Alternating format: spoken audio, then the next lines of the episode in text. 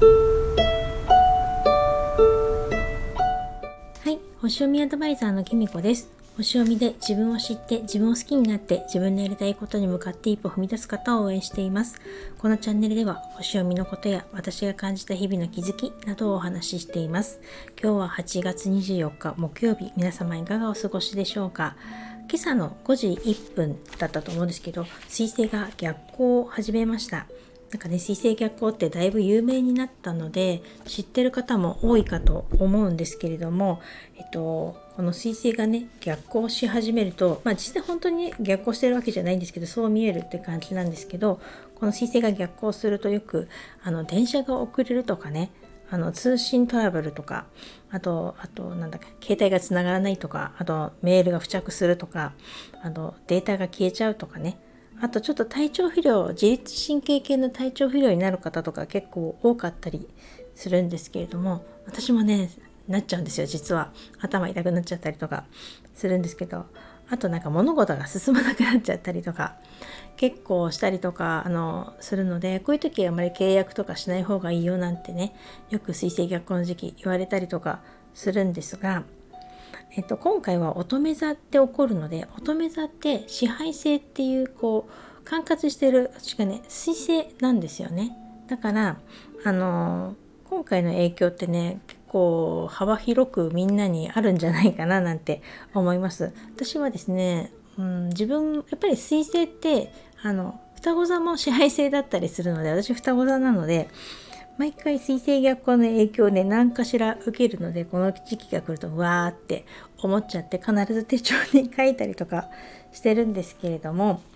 今回は特にこう乙女座で起こるので何ていうかな実務的なトラブルっていうのかなお仕事とかそういう日常的なことでそういうねとこでなんかちょっとトラブルが起こりこっちゃったりとかするのかなと思います。ただ、まあ、水星逆行って、何て言うのかな、あの、悪いことばっかりじゃなくて、ちょうど何かをね、見直すっていうのにはすごく、見直すにはちょっといい時期だったり、何かね、こと次何か始めるために準備するとか、そういうことにはすごくいい時期だったりとかするんですね。だから何か始めるんじゃなくて、次何かやるために準備するとか、そういうの時間に当てられたらいいんじゃないかなと思います。なんで今回はねあの乙女座で起こったりとかするのでちょっと細かいことに気がついちゃったりこだわっちゃったりとかするかもしれないんですけどあんまりねあの何て言うのかなそこはあまりこだわりすぎないっていうか私ちょっとこだわりが強くなるとどうしてもなんかちょっと否定的に話しちゃったりとか批判的にねちょっと乙女座の人ってなりがちになったりとか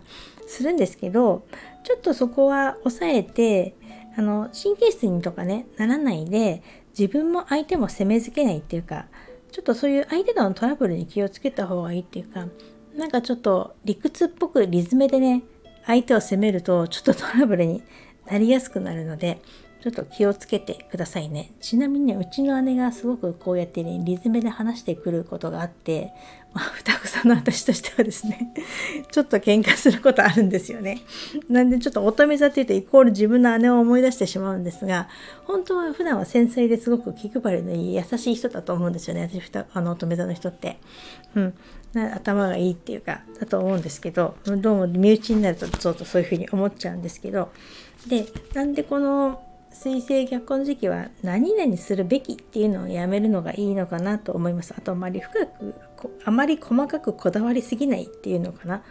がいいのかなってただこう仕事とかね今度こういうなんか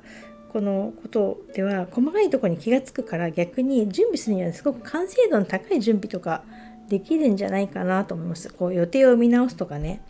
あのちょっと今までの仕事だから仕事周りの机の周りを整理するとか片付けるとか断捨離するとかあと自分の会社の職場のオフィスの机とか周りをねきれいに断捨離したりあとパソコンの中のデータとか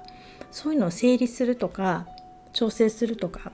っていうのにはいいのかなと思うので私はちょっとパソコンの中にいろんなデータが溜まってるものとかもあるし自分のブログもねちょっとワードプレスとか整理したいってずっと思ってるのでそれをちょっとし始めました。なんでそれねやったらあのそういうこともしよかったらやってみたらいいんじゃないかなと思います。あと生活習慣を見直すにもすごくいいチャンスなので今なんか習慣化したいなっていうことがあるんだったらここで習慣化するチャンスでもありますのでもしよかったらそのねあのなんかこれやってみたいけどなんとか習慣化させたいっていうこととかあったらそれやってみたらいいと思いますし今までやってきたけどこの習慣どうだろうっていうね見直しとかして必要じゃないなっていう感じることはここでねやめてしまうとか。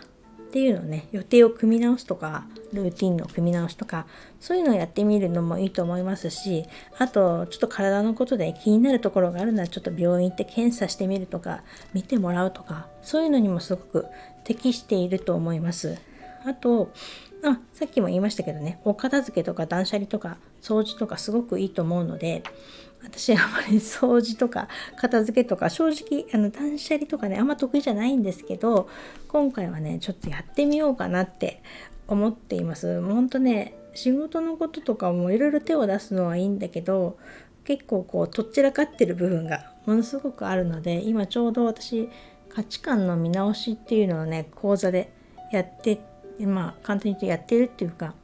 運をやってるのでそこで本当に自分が必要なものって何なのかとか目標とかだんだん定まってきたのでそれに必要なことと必要じゃないこととちょっとね